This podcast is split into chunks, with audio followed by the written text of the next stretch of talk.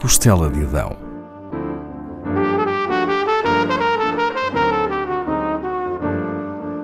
Com Paula Castelar.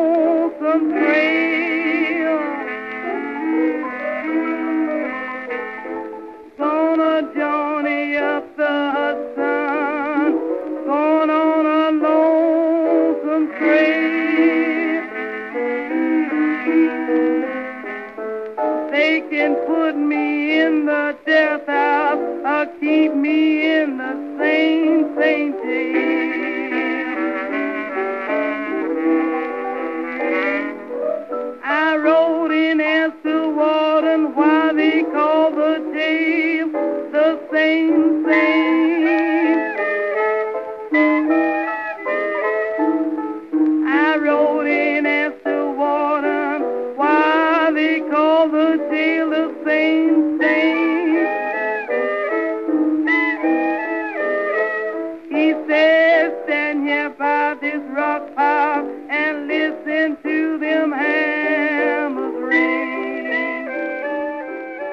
Sing Sing Prison Blues de Bessie Smith, uma canção com um texto arrojado para a época.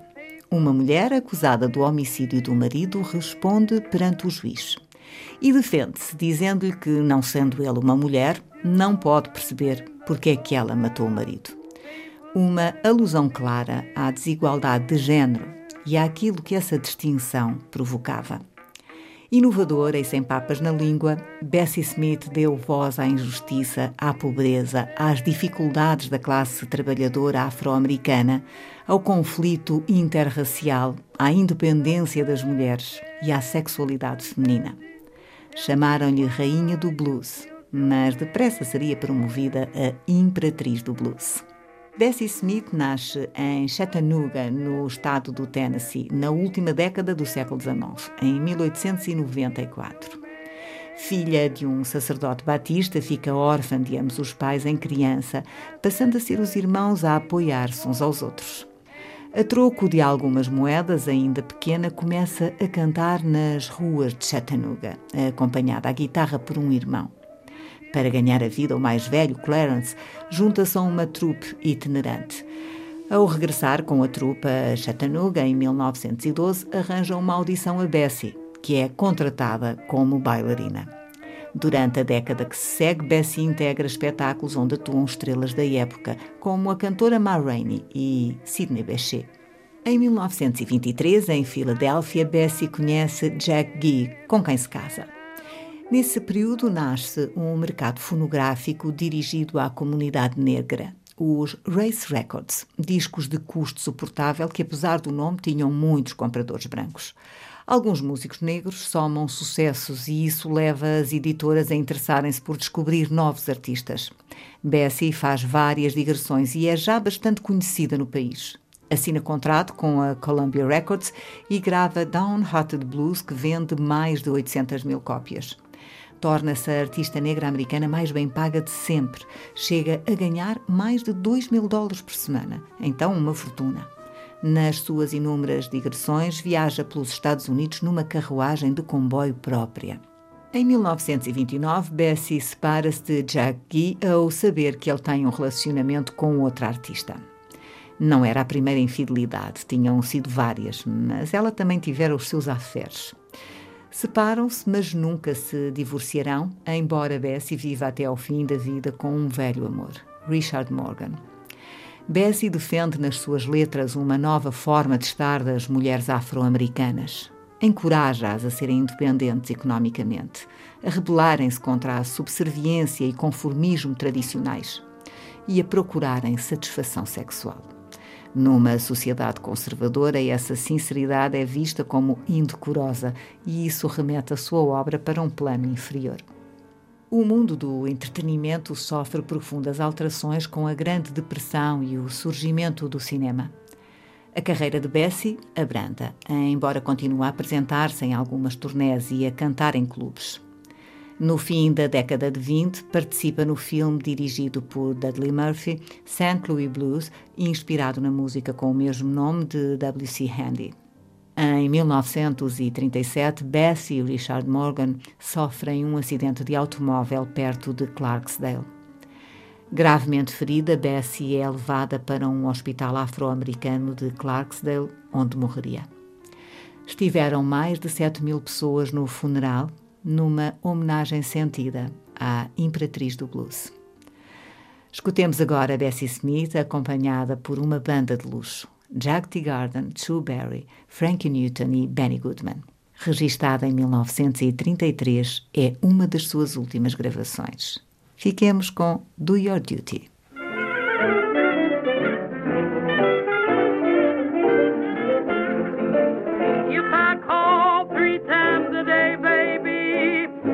come and drive my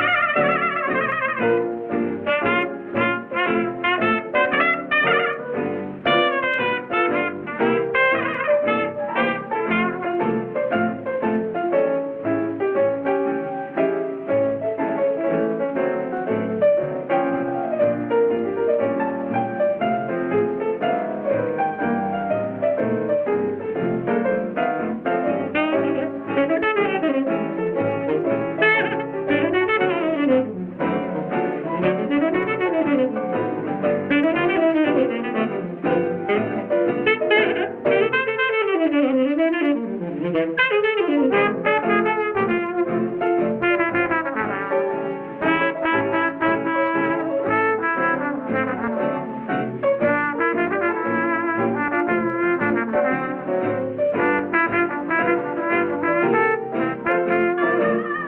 my radiator gets too hot.